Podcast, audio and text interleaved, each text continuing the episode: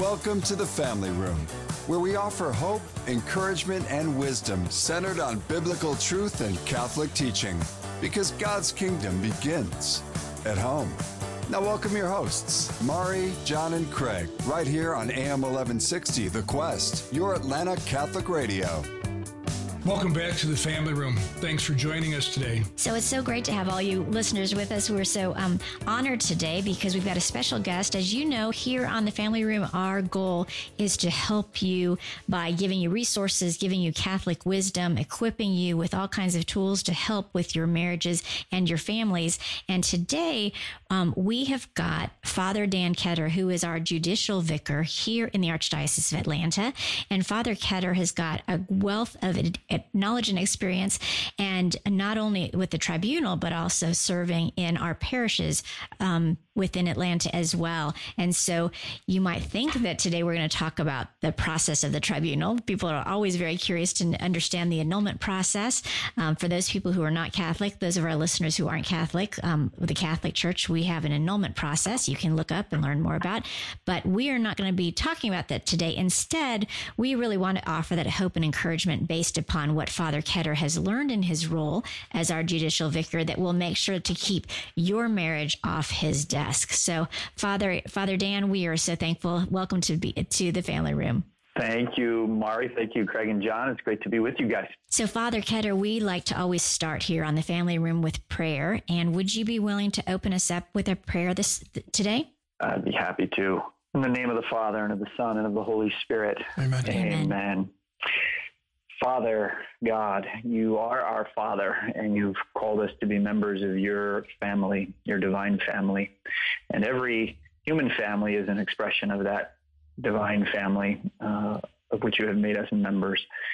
And Lord, we ask your fatherly blessing upon us and upon every family in the church and in the world. Lord, we pray that this time together uh, in our conversation today on the family room that that uh, people would take away um, something that uh, they can use in their marriage and their family to uh, make their family more like your family. And so we just pray that your Holy Spirit would inspire our, our words today uh, and that through this time together we would be blessed by you. We make this prayer, Father, in the name of your Son, Jesus, for he is Lord and he lives and reigns forever and ever. Amen. Amen. Amen. In the name of the Father and of the Son and of Amen. the Holy Spirit. Amen. Amen. Amen. So, Father, Father Dan, as I introduced you, I mentioned that you were our judicial vicar here in the Archdiocese of Atlanta, but obviously there's more about you. So, we just love for you to um, share anything else about yourself you'd like to, to that our listeners might be interested in understanding or knowing. Yeah, sure. Thanks, Mari. Um, so, I've uh, been a priest for 13 years. Was ordained May 31st, 2008, the Feast of the Visitation of the Blessed Mother. Um, I served for four years at uh, St. Jude the Apostle Catholic Church in Sandy Springs. That's where I got to know you, Mari. Mm-hmm. Um, actually, no, we we've known one another since before, before you became that, a priest. Yeah. Yes, we, but you were actually, you know what, Father Father Dan. I don't know if you know this. You were actually my birthday present because your first mass was actually on my birthday at St. Jude. Was it? Yes. All right. Very cool. Very cool. Uh, so yeah, you and I reconnected uh, at St. Jude. So it was four years there, and then. Uh, we sent to study canon law and did that in Washington, D.C. at the Catholic University of America for three years came back to Atlanta in 2015 and had been working in the tribunal in different roles. Uh, these last six years, most recently in the role, as you mentioned, of judicial vicar. Um, prior to life in the seminary and the priesthood, uh, I'm the youngest of three from a Catholic family. I was born out on the West Coast. We lived in upstate New York for a little while. We ultimately moved to Atlanta. Um, went to college in North Carolina. I worked for a number of years after college before I entered the seminary, but then ultimately um, God got a hold of me and um, and brought me into the into the seminary, and, and then that began began the, my formal preparation for becoming a priest. So, yeah, that's a little bit about my story.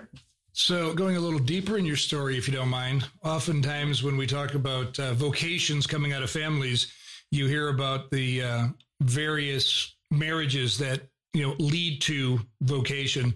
Can you tell us a little bit about your uh, experience with your parents and their marriage that may have led you to um, becoming a priest? Sure. I mean, the the most important um, fact or feature of their marriage that I think uh, played a role in, in my own vocation is that uh, they had a faithful marriage of many, many years. Um, my mom passed away a year and a half ago, but um, mom and dad were married, you know, more than 55 years. Um, and just that commitment, that fidelity to one another and to God, um, no doubt, uh, you know, was instrumental in, in, in forming me just as a, as a, as their son, as a person, but also uh, as a as a Catholic. Um, I would say that our our spiritual life as a family was not extraordinary in any way or exceptional in any way. It was really probably pretty average, you would say, but it was consistent. Um, Mom and Dad were consistent in practicing their faith and ensuring that me and my siblings practiced the faith as well. So I think just that commitment to one another and to their faith were the the features that um, in in subtle but important ways impacted my my vocation. So you're telling me there's still hope for my family, despite, despite not being a saint, just by being faithful and trying to follow the church. There's hope. That's right. That's right. You got it. Awesome. That's great. Thanks. that, that's wonderful. So, Father, as we said at the beginning, you are here today to really help people learn from what you've learned um, as far as how to keep make sure that we keep our marriages out of the tribunal. We don't want our marriages coming across your desk, right? So, that's right. Um, you've probably in parish life got this chance to see a lot of wonderful marriages, and then you also have seen um, maybe some marriages saved as well. Um, and you mentioned that you actually have identified some things that would help us, help offer hope and encouragement to each of us in our marriages. Would you be willing to share yeah. those? Yeah, yeah, of course. Um, yeah, and, you know, my, my work here uh, with my colleagues in the tribunal, we, um, we unfortunately we deal with a lot of marriages that um, that broke down and um, didn't didn't endure, and uh, we we dig deeply into those uh, marriages to try and explore um, whether or not those marriages had the right foundation in the very beginning. Um, as you alluded to, that would be a topic for a whole other show, kind of how uh, the church's understanding of a declaration of nullity and the whole process for coming to that determination. Um, but uh, sufficient to be said that we, we have to dig deeply into into these relationships, and so we we see patterns uh, that mm. um, you know, in our in our work from from case to case, from marriage to marriage, and so we can start drawing some conclusions or takeaways about things that uh, couples can avoid um, or positive steps that they can take to try and ensure that uh, their marriage never ends up in a in a file on on my desk or any of the, the desks of my colleagues here in the tribunal. Mm-hmm. You know, mm-hmm. so um, can we go ahead and, and jump right in and, and yeah. get started? We'd love to okay. hear about them. Yeah. Okay, great. Um, so I've got four four strategies that uh, I want to suggest to to our listeners. Um, we'll take them one at a time. The first one, first strategy, is to prioritize prioritize your relationships correctly. Mm. Prioritize your relationships correctly, or more specifically, your relationship with your spouse needs to to find its proper place in its in the hierarchy of relationships that that that uh, we have in our lives. We have a lot of different kinds of relationships in our lives. Uh, married couples even more so. And so for uh, married couples, uh, their hierarchy of, of relationships should look something like this. Number one, their relationship with God. Okay. Mm-hmm. I mean, that's clear in the scriptures, right? Uh, seek first the kingdom of God and his righteousness, and all these things will be added unto you, Jesus said in the Sermon on the Mount. Um, uh, or even, you know, from the Old Covenant, uh, the great Shema uh, command that God gave to Israel through through Moses. Hear, O Israel, the Lord is your God, the Lord alone. Therefore, you shall love the Lord your God with all your heart, with all your soul, with all your mind, and all your strength. So the first relationship uh, for spouses needs to be their relationship with God. Um, but then after that must be their relationship with one another, their spousal relationship, their marital relationship. Right? And then after that, then should come their relationships with their children, hmm. their relationship with their job, their relationship with their friends, their relationship with their hobbies, and on and on and on. What we often see in our work here in the tribunal is that the marital relationship, the spousal relationship, keeps getting bumped down in that hierarchy of relationships. Mm-hmm. Uh, particularly when kids come along. I mean, that's the one that's probably most notoriously the, the one that bumps uh, the marital relationship. And it's you can kind of understand, you know, maybe why spouses allow that to happen or, or, or, positively make that happen because there's this thought that okay, these children. We've been blessed with these children. They're vulnerable. They need us. They're, you know, in these formative years and we don't have a lot of time with them. And so we got to pour ourselves and all our energy into them.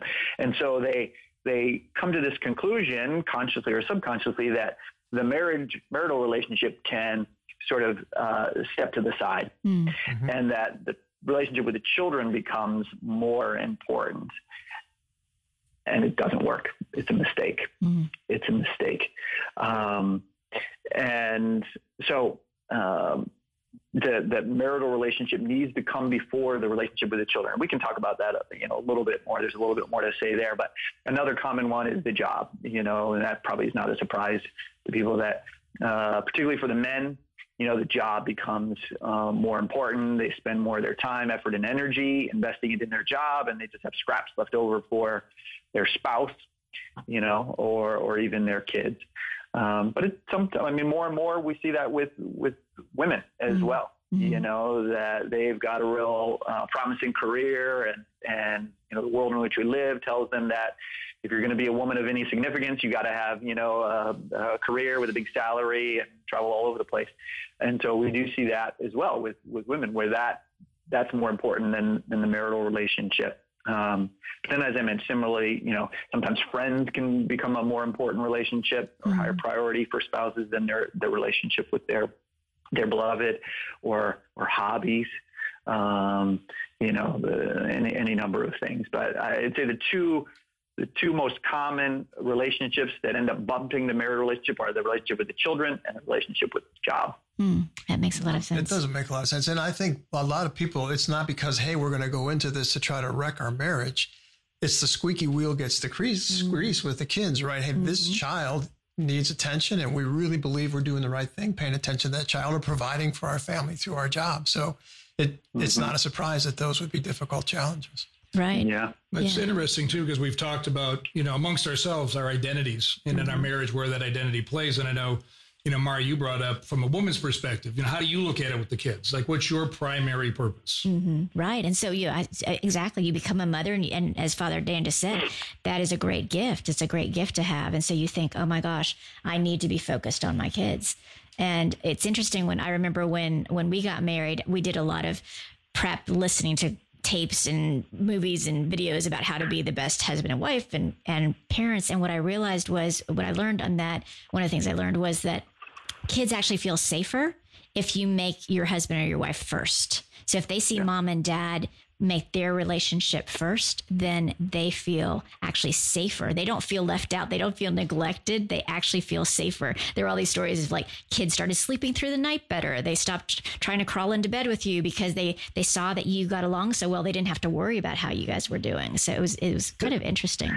Yeah, that's the that's the pearl of, of great price there, um, Mari. That um, kids uh, have an intuitive sense for the strength of their parents' relationship. Uh, they they intuit how mom and dad are doing. Okay, and uh, if that relationship is not strong, if it's become weak, if it's suffering, the kids the kids know it. Um, they're not. You're not going to know that they know it necessarily by what they say or what they do, but um, but they they know it, and they they suffer or they thrive based on how they intuit the strength of that of that marital relationship.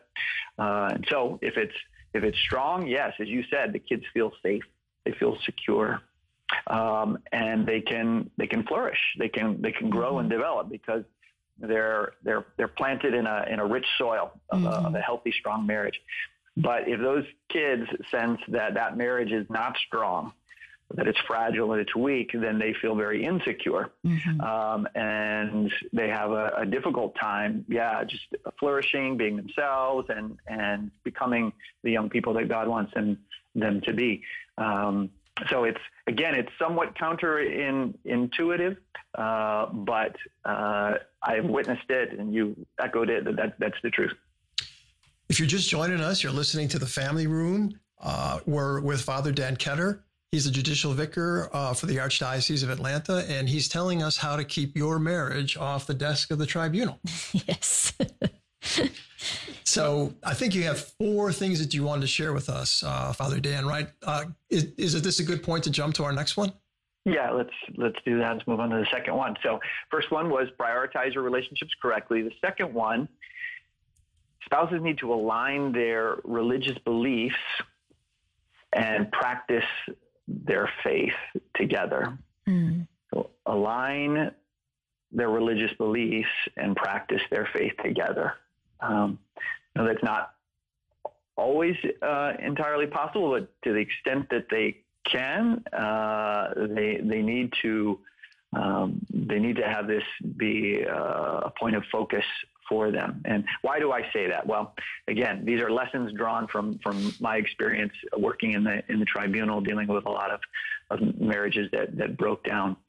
Um, what we see uh, is that oftentimes for uh, young people when they're dating or engaged, um, their spiritual life is not is not uh, tremendously important to them at that point. Um, and so they don't place a great priority on finding somebody who shares their same right. faith, their mm same spiritual values. Mm-hmm. Um, it doesn't seem that crucial, important to them. And so if they're, you know, vaguely on the same page or they can be tolerant of the other's different views, you know, yeah, that's sufficient.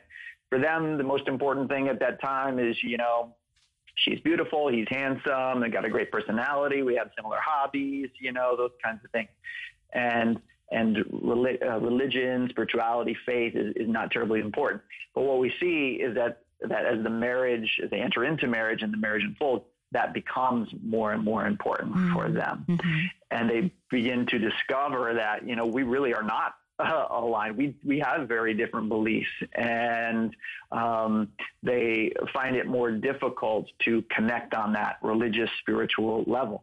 And then it's uh, amplified when children come along, and all of a sudden these decisions have to be made about, well, are we going to get our child baptized? If so, where are mm-hmm. we going to take them to church? Are, are we going to go to church? Where are we going to do that? You know, so all these things that didn't seem very significant or important when they were dating, engaged, now during the marriage become more important.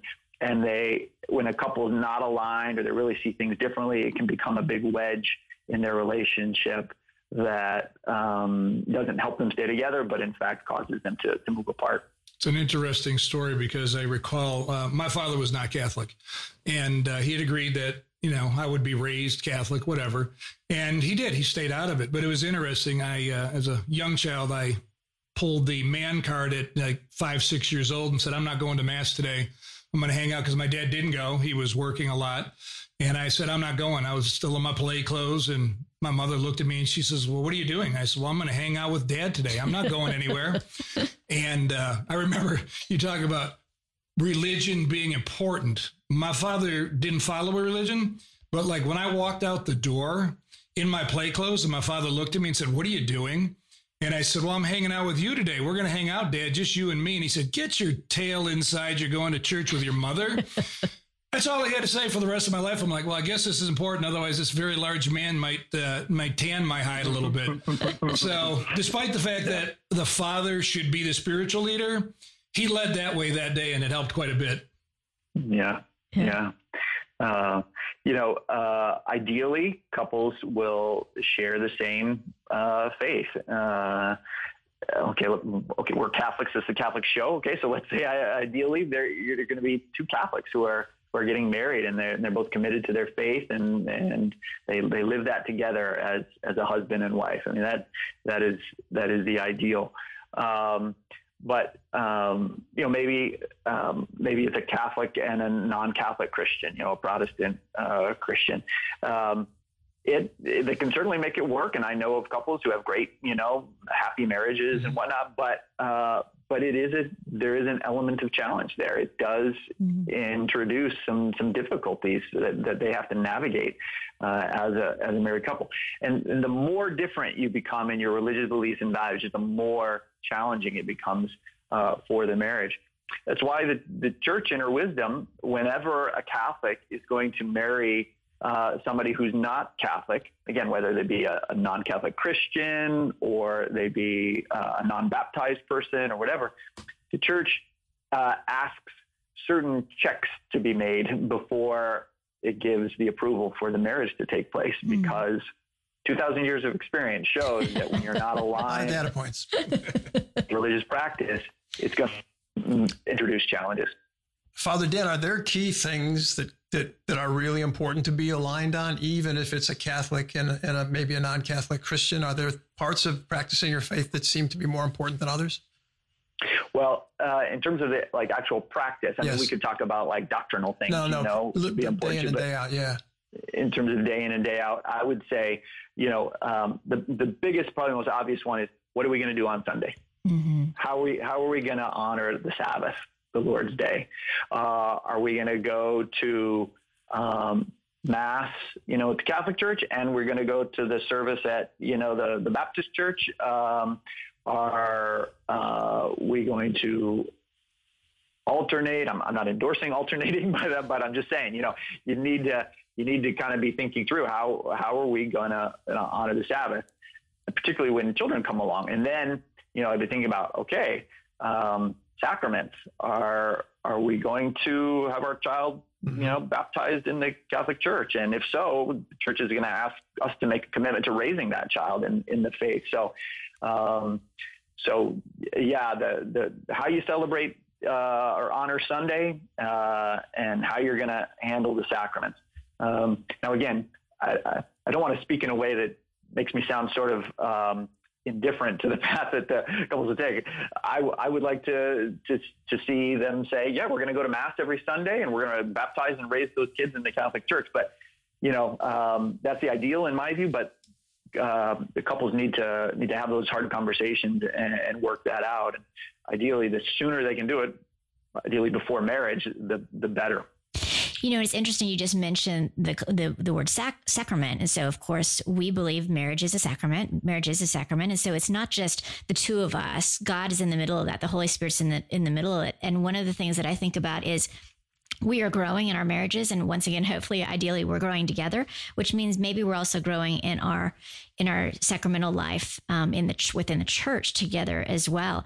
So maybe I know, for example, one of the things that that I've heard you say before is that uh, we should hopefully be going to confession together once a month. So the couple, the family, mm-hmm. going to confession together. And if it's something you're not doing right now, that's okay. You haven't. It's not like it's too late. You can start these things. I know that my husband and I just recently, and I can't believe now it's been three years we've been doing this is that we've been going, we've been, we became um, adorers together. So we are adoration guardians together. And we began that process when our son was a senior in high school because all of a sudden we realized oh my gosh in a year we're sending him out into the big bad world and we better get our we better make sure that we are very intentionally praying for him so we started praying um, once a week. Uh, we had a holy hour um, at our church, at, at, our parish, and we would go and we, we, we prayed for him.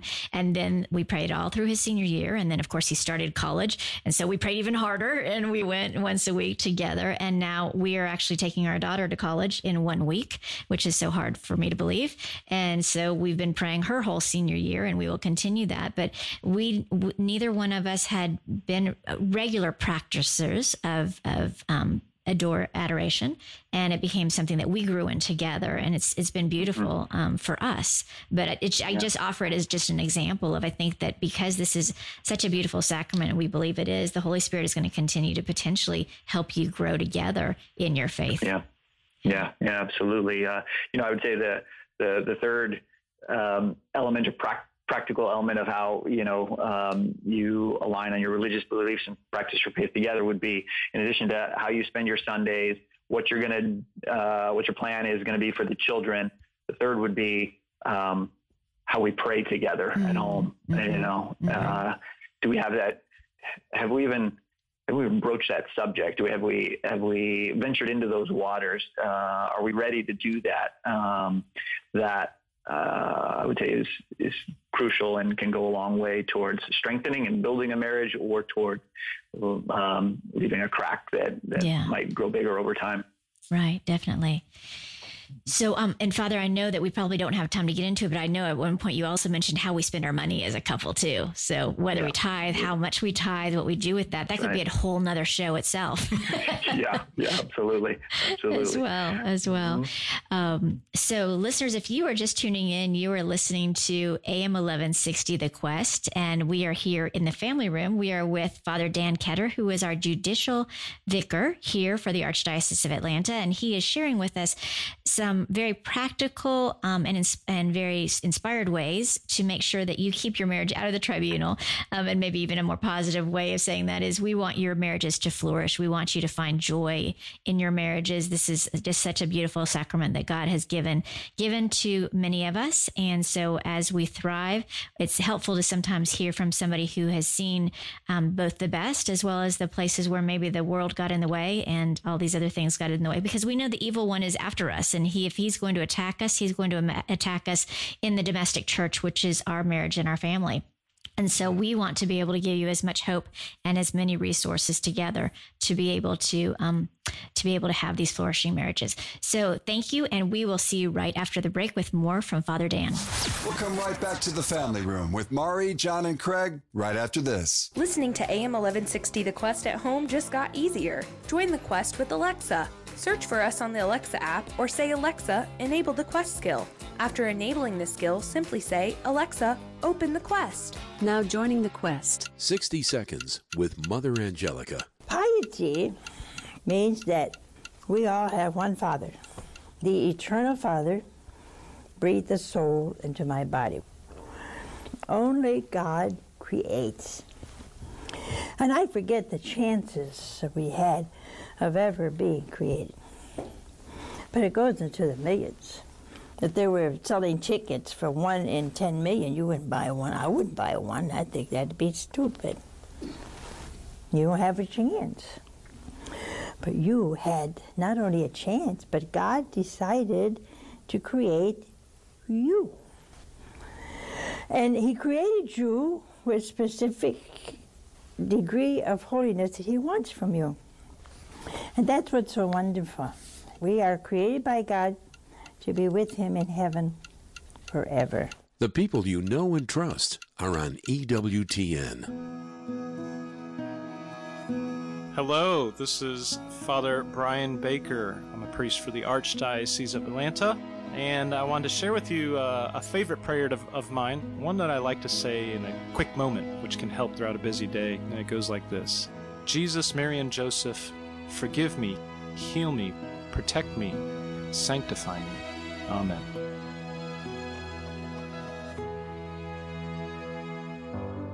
Please join us each day in this novena prayer for AM 1160 The Quest.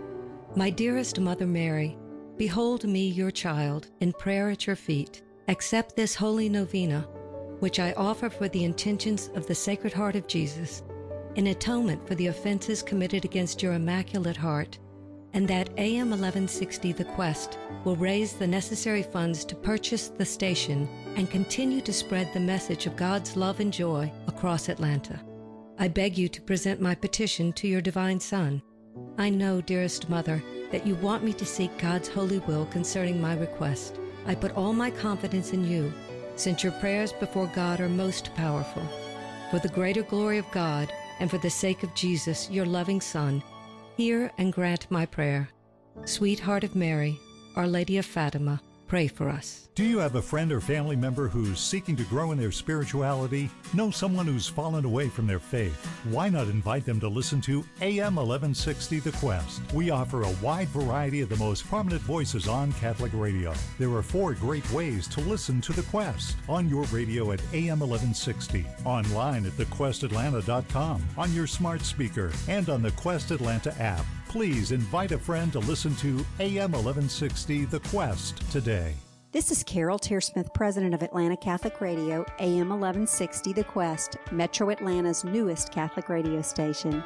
Thanks so much for tuning in to The Quest. When I first felt the calling to start this station last October, I wondered if God was asking the wrong person.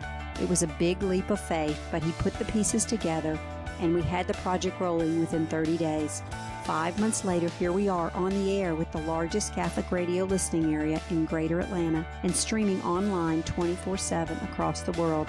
It's a miracle, and that's how God works. He guides us, opens doors, and drives us forward. He made it clear that Atlanta needs Catholic radio, and now is the time. AM 1160 The Quest is your Atlanta Catholic radio station, and we need you to keep the momentum going. We need to raise $1.1 million to purchase the station and equip the studio. We hope you'll share our mission and go to thequestatlanta.com to donate today. God bless you and thank you for your support. Please join us in a prayer to St. Michael the Archangel. St. Michael the Archangel, defend us in battle. Be our protection against the wickedness and snares of the devil. May God rebuke him, we humbly pray. And do thou, O Prince of the heavenly host, by the power of God, cast into hell Satan and all the evil spirits who prowl about the world seeking the ruin of souls. Amen. You can take AM 1160 The Quest with you no matter the location. Listen live any time of day, discover community resources, and submit prayer requests at thequestatlanta.com. We're back in the family room. So grab a seat right here on AM 1160, The Quest.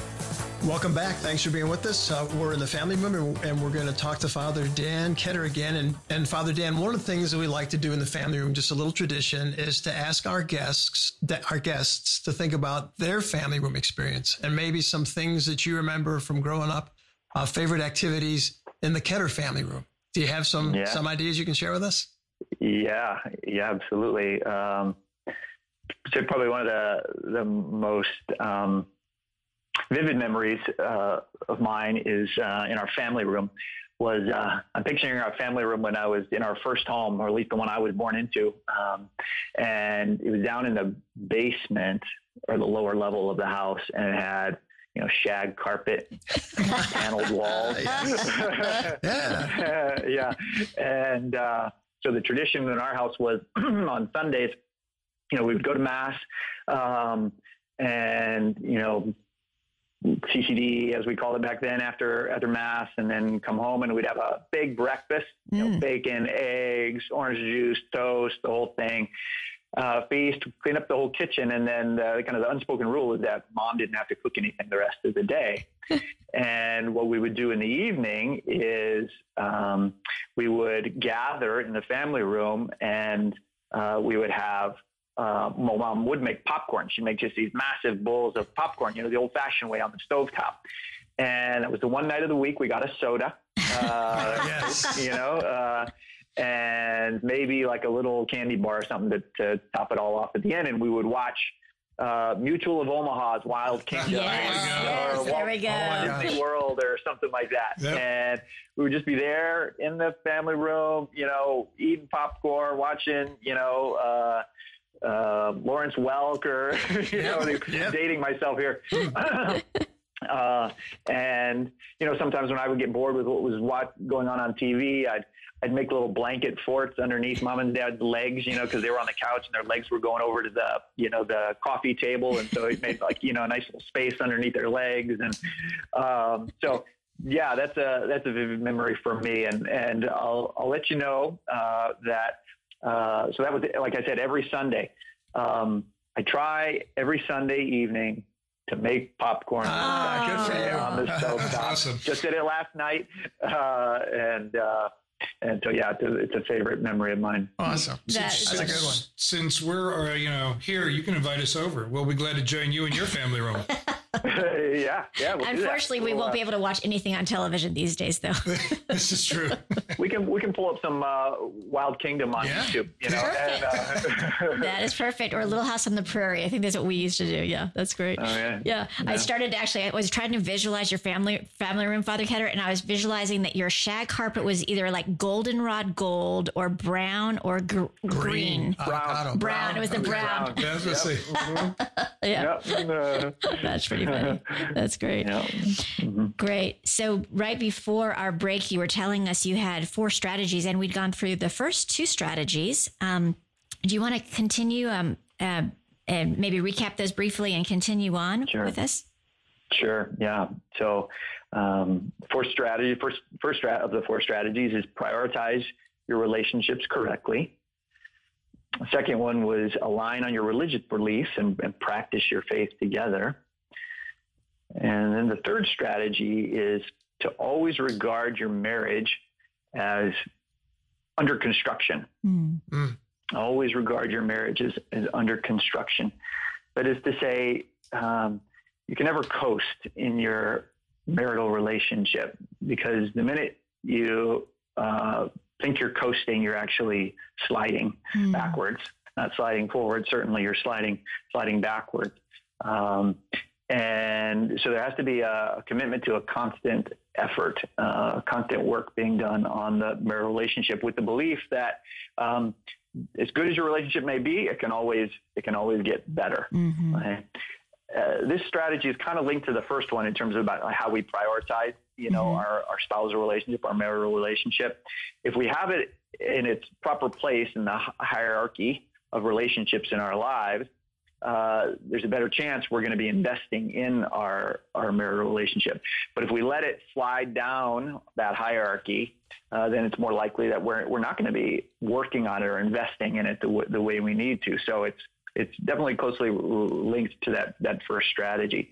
Um, but uh, the idea is that uh, because of its importance in your life and the life of your family, and ultimately expanding out from there, the life of society, um, it's it's got to be a relationship that you're you're always working on, always seeking how you can can deepen it, grow it, uh, strengthen it uh, for the for the long haul. What is? I'm sorry. Go ahead, John. No, I was to say, what does that look like then, Father? You know, under construction, what effort do we really need to put in to keep it under construction and make it better?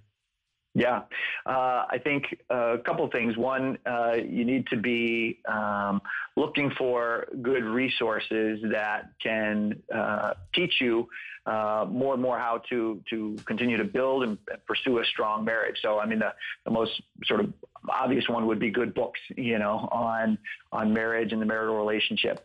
Um, now, of course, there's so much online. You know, you can find uh, great resources online too. You know, uh, marriage enrichment programs and um, you know videos and and things of that nature. Um, certainly for for uh, Catholics, uh, hopefully you're connected to your parish, and you know perhaps your parish has some some resources for marriage enrichment.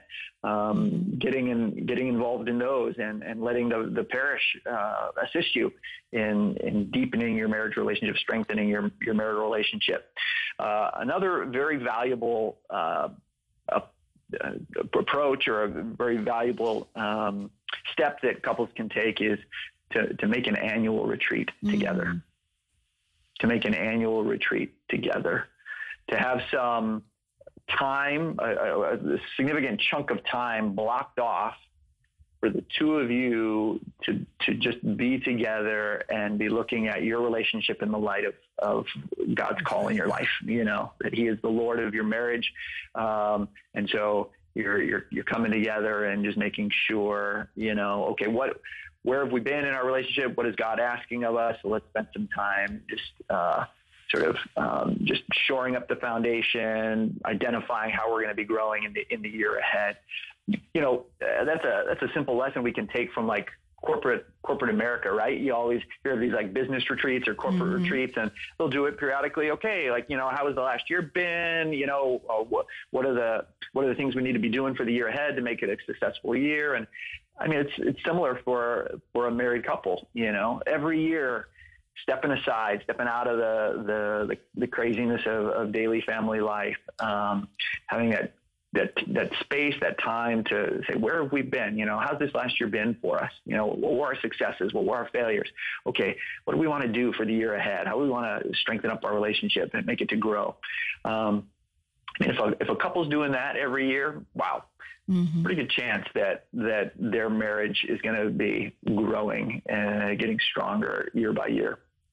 And Father, one thing you just said, I wrote it down because it was so profound for me was you said your relationship in light of God's call on your life. I loved those those words. It was such a great way to do it because you're right. Corporate we, we can kind of mimic a corporate retreat, but that part of it, wow, that was really powerful.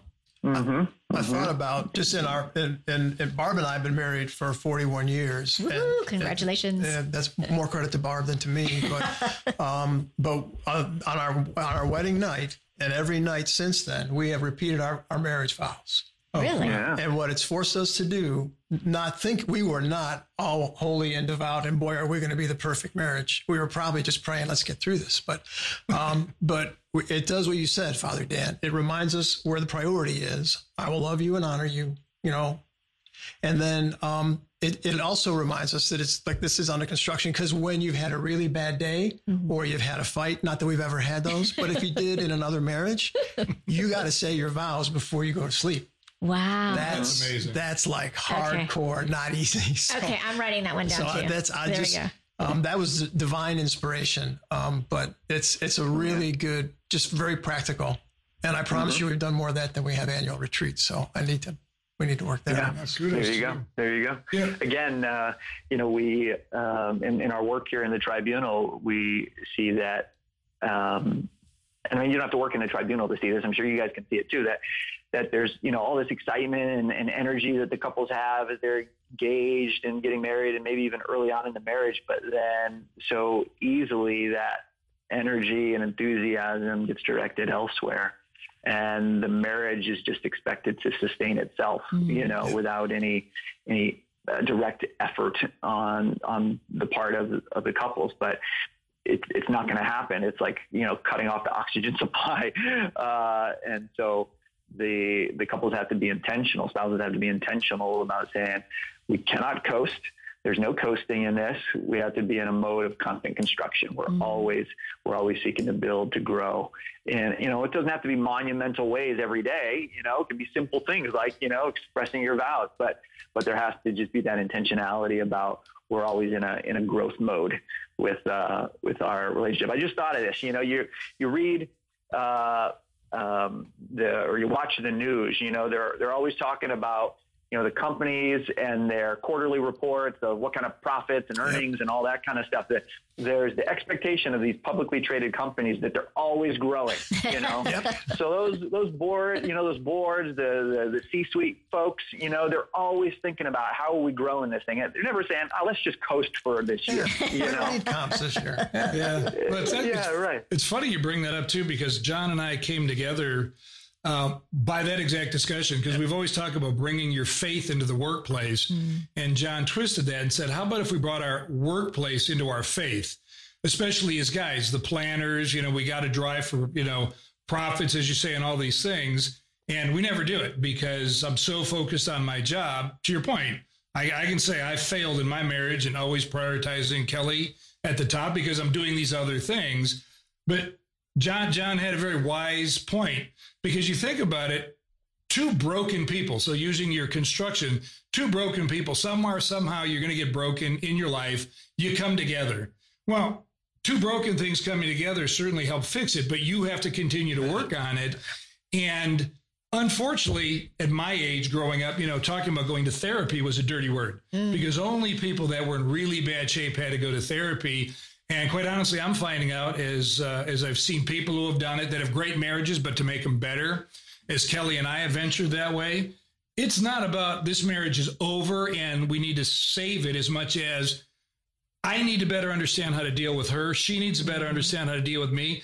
And very often, that third party who doesn't know us all that well, but is smart enough to listen, can point and say, Well, Craig, keep your mouth shut once in a while and quit quit quit leaning in when she's trying to retreat and things like that. Mm-hmm. Then all of a sudden, magically, you're like, wow, I, I, guess I learned something here. And to your point, those are God ordained situations. Yeah. Yeah. yeah. You know, our marriage is really a great sanctification opportunity, right? Oh. I mean, I, oh yeah, being married and then also having purposes, right? It is one of the yeah. purposes, yeah, exactly. But I don't think we always, I don't think we think about it that way very often. Both being yeah. married and being a parent. Oh my gosh, such humbling experiences. I always I say to my kids, every good thing that you guys have in you, your humility, your kindness, all your good stuff you got from your dad. all your bad stuff you got from me. So it's a very humbling it's a humbling place it really is. But uh, you know when you're talking about uh, Craig you were talking about uh, going to therapy and things like that, one of the things I was thinking about is we get into ruts, right? We get into patterns of behavior and they get deeper and deeper and deeper in our marriages. And unless we're working them out and trying to do something different, it stays that way. True. Yeah. Listeners, if you are just tuning in, you are listening to the Family Room. We are here with uh, Father Dan Ketter, who is our parochial, uh, sorry, our, our, judicial vicar here in the Archdiocese of Atlanta. And we are talking about um, how to keep your marriage out of the tribunal by um, how to build it, how to build it and grow it. And he's got some great strategies for us to make sure that we are um, living the life and the sacrament that God wanted us to live. So thank you again for tuning in to AM 1160 The Quest, your Atlanta Catholic radio station. So, Father, that was um, number three. Was there? Oh, I know. There was one other thing on the third one there when you're talking about recognize that our marriages are under construction. One of the things I heard you say at one point was also having the hope and the knowledge that the best days are ahead. Was there anything more about that that you wanted to share about the best days being ahead in our marriages? You know, um, I've uh, this wouldn't be necessarily in my work in the in the tribunal, but just uh, you know my ministry in the parishes or in marriage ministry in general. You know, you you run into these couples uh, once in a while who, many years into their marriage, will say, "Our marriage is better now than it was at any time." Mm. You know, and it's really like, wow, that's really awesome. You know, that's really awesome. And and would that would that all our all our couples could say that, you know, and, and how did that happen? It wasn't an accident. It wasn't, you know, they didn't just stumble into that. No, it's because they worked at it, you know, it's because they invested in it that they, they, they, they really, um, uh, put forward the effort that was necessary to, to, to make that perpetual growth happen. Okay, I'm going to put John on the spot just for a second because John's been married longer than oh. than Craig and me. Been married 41 years. Okay. So could you say that what Father Dan just said, and if so, why could you say that? So I, I hate to be like a poser or something, but I would say exactly that. I think Barbara Barbara would tell you that our marriage today, or how we are today, is way better than what we were in in 1980. And I think, and I think why is I, I attribute it to a single event that has inspired or been an aid for our entire marriage. And when when in the church, if you get married, typically the, the wife goes and prays to the Blessed Virgin and the husband goes and prays to St. Joseph. Um, we went to, this, to a little chapel dedicated to the Blessed Virgin, and we both prayed and we committed our marriage in a memorare uh, to the Blessed Virgin oh. that day. And and there have been we've been in messes. We we're you're not going to read about us in the book of perfect marriages, uh, if there is such a thing. but um, but I, I, attribute it to the, the grace God grants because of the intercession of the Blessed Mother. So that's that. So absolutely it is, and and I think that's why. That's amazing. That's awesome. Yeah, and I think you know, Father, we can't deny the fact there's probably listeners out there that are saying, "Nope, I'm too far gone. It's not going to happen for me," mm-hmm. and we just have to remember God is the God of the past, the present, and the future. Mm-hmm. And He's willing to enter in whenever we ask Him into those pains, into the suffering we may have, you know, felt from a family member that carried into my marriage or between spouses. Mm-hmm. And when we're vulnerable and let Him in, He tears down those walls and He repairs it really from the point that it happened, since God is not, there is no space in time.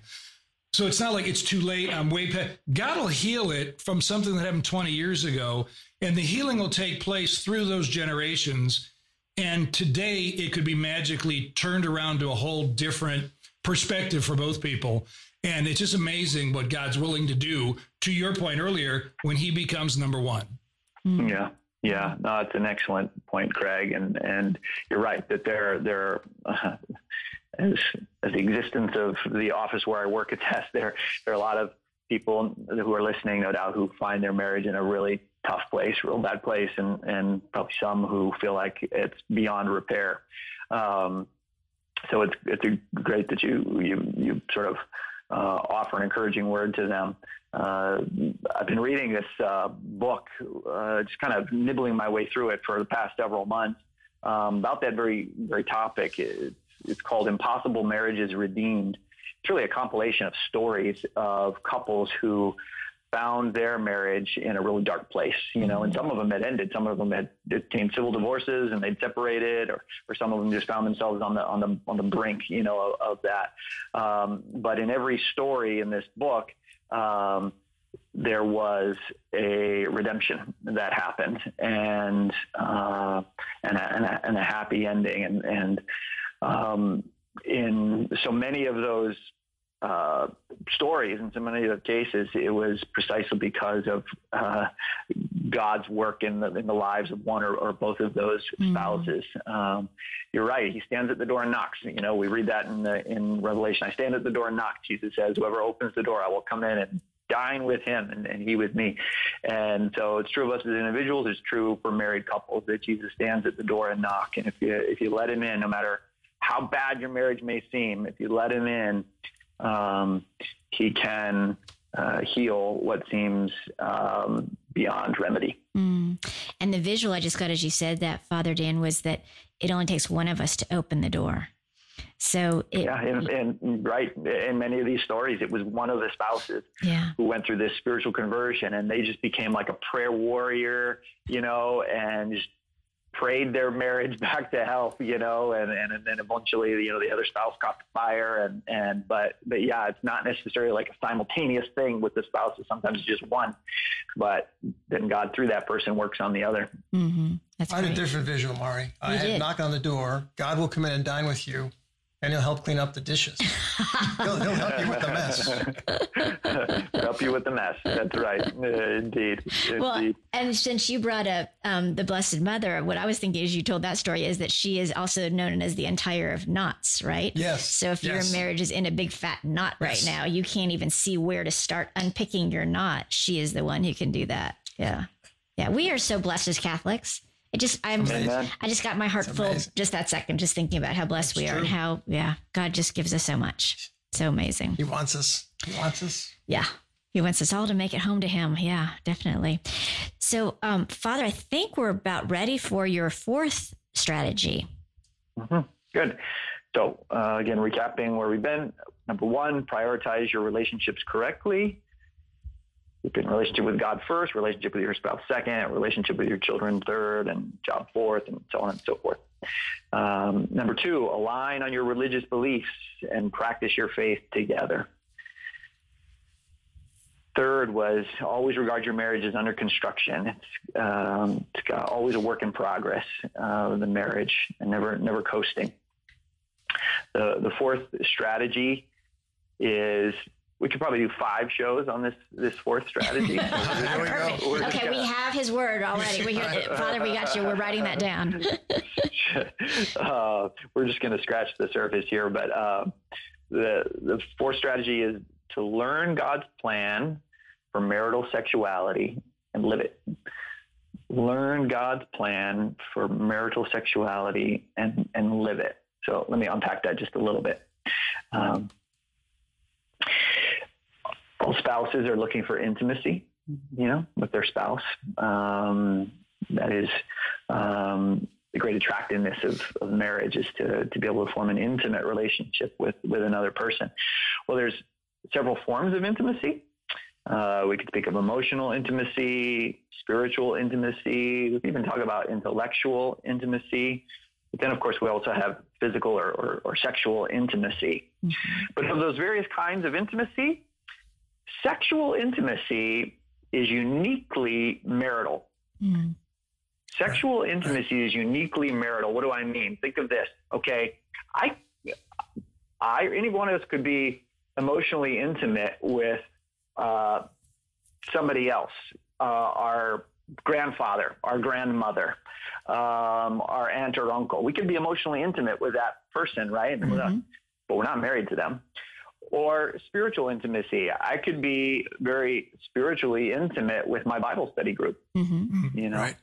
uh, sharing very open, openly, you know, back and forth, or intellectually with my colleagues at work. You know, we we're we're, we're able to just share our crazy intellectual ideas, you know, and then back and we trust one another, whatnot. Okay. Um, but with sexual intimacy, okay, the only person we do that with is our spouse. Mm-hmm. Okay. The only one we have sexual intimacy with is our spouse, not with you know work colleagues, with our Bible study group, with you know other relatives. Only only a spouse. Okay. Sexual intimacy is uniquely marital. It most concretely expresses the nature of marriage. That marriage is exclusive, it's lifelong, and it's life giving. Mm-hmm. Right? And it has a unique power to bond the couple together. Okay? But unfortunately, we live in a society and age that's so, so terribly confused about sexuality um, what it is, what it means, how, how God designed it. And so couples need to learn God's beautiful plan for marital sexuality and, and live it. As, it, as I mentioned, it, it has marital sexuality has a unique power to bond the couple together. The church traditionally speaks of the two two dimensions of, of marital sexuality the procreative dimension and the unitive dimension or the, the, the, bonding dimension okay but unfortunately many couples sabotage that bonding power of their sexuality by introducing barriers mm. into it into their into their sexuality through contraception you know maybe it's a physical barrier um, through some physical form of contraception, condoms, diaphragm, what have you, mm-hmm. or maybe it's chemical, a chemical barrier. Mm-hmm. Um, or maybe there's been, you know, sterilization, tubal ligation, vasectomy, what have you.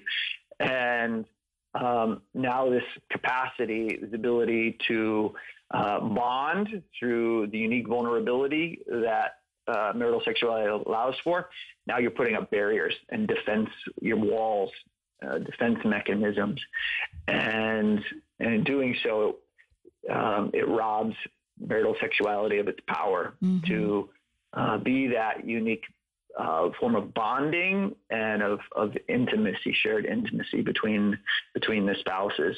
Um, and so, you know, for for so many of our Catholics, for so many of the world, all this that I'm talking about is like completely foreign mm-hmm. to um, you know, our world and even foreign to them because uh, many many Catholics have not been formed in this. So going back to the how I named this strategy again, it, we need couples need to learn God's plan for marital sexuality. Mm-hmm. They need to do some study. Mm-hmm. Uh, they need to put in put in some work to learn God's beautiful plan for marital sexuality, and then for ask His grace to then begin to live that. And maybe for many, you know, that that tough the tough nugget that they're going to have to, to to take a look at and try and crack is going to be what's their relationship been with contraception. Yeah. Uh, and Father Dan, it's such a huge topic. And as you just said, it's one I think we're going to ask you to come back and talk to us more about because it is, there's so much to break open in that. And we hate to stop now, but we realize we are kind of up against the end of our time. And that is, there's so much in that one. Would you, we appreciate you so much being with us today. Would you, would you come back again? Oh, you got me uh, in a vulnerable spot here. that was the plan. there we go. Would you would you bless our listeners with the closing with the closing blessing, Father? Sure, sure. Be glad to. Heavenly Father, I call down your blessing upon uh, all who have been tuning in today uh, to this radio program, all who have uh, been spending some time with us in the in the family room. Uh, Lord, out your grace upon them, uh, particularly on those who are listening who are who are married or are contemplating marriage or preparing for marriage. Um, Lord, help them to uh, prioritize their marriage rightly uh, amongst all the relationships that they have in their life. Help spouses to align on their religious beliefs. Help them to practice their their faith together as a couple, as a family. give them the help they need to always invest in their marriage and to work on it to make it a, a project that is never done, but it's but it's always in, under construction. And Lord, um, invite these couples to to to learn more about your beautiful plan for marital sexuality, and then having learned about it, to, to live it.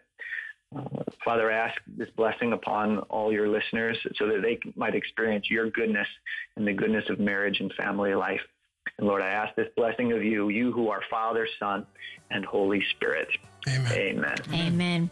Thank you, Father Dan. Thank you, everybody, for listening. And please join us again next week here in the Family Room, where we offer hope, encouragement, truth, and wisdom to families. Thanks for hanging out with us in the family room. For more info, go to thequestatlanta.com.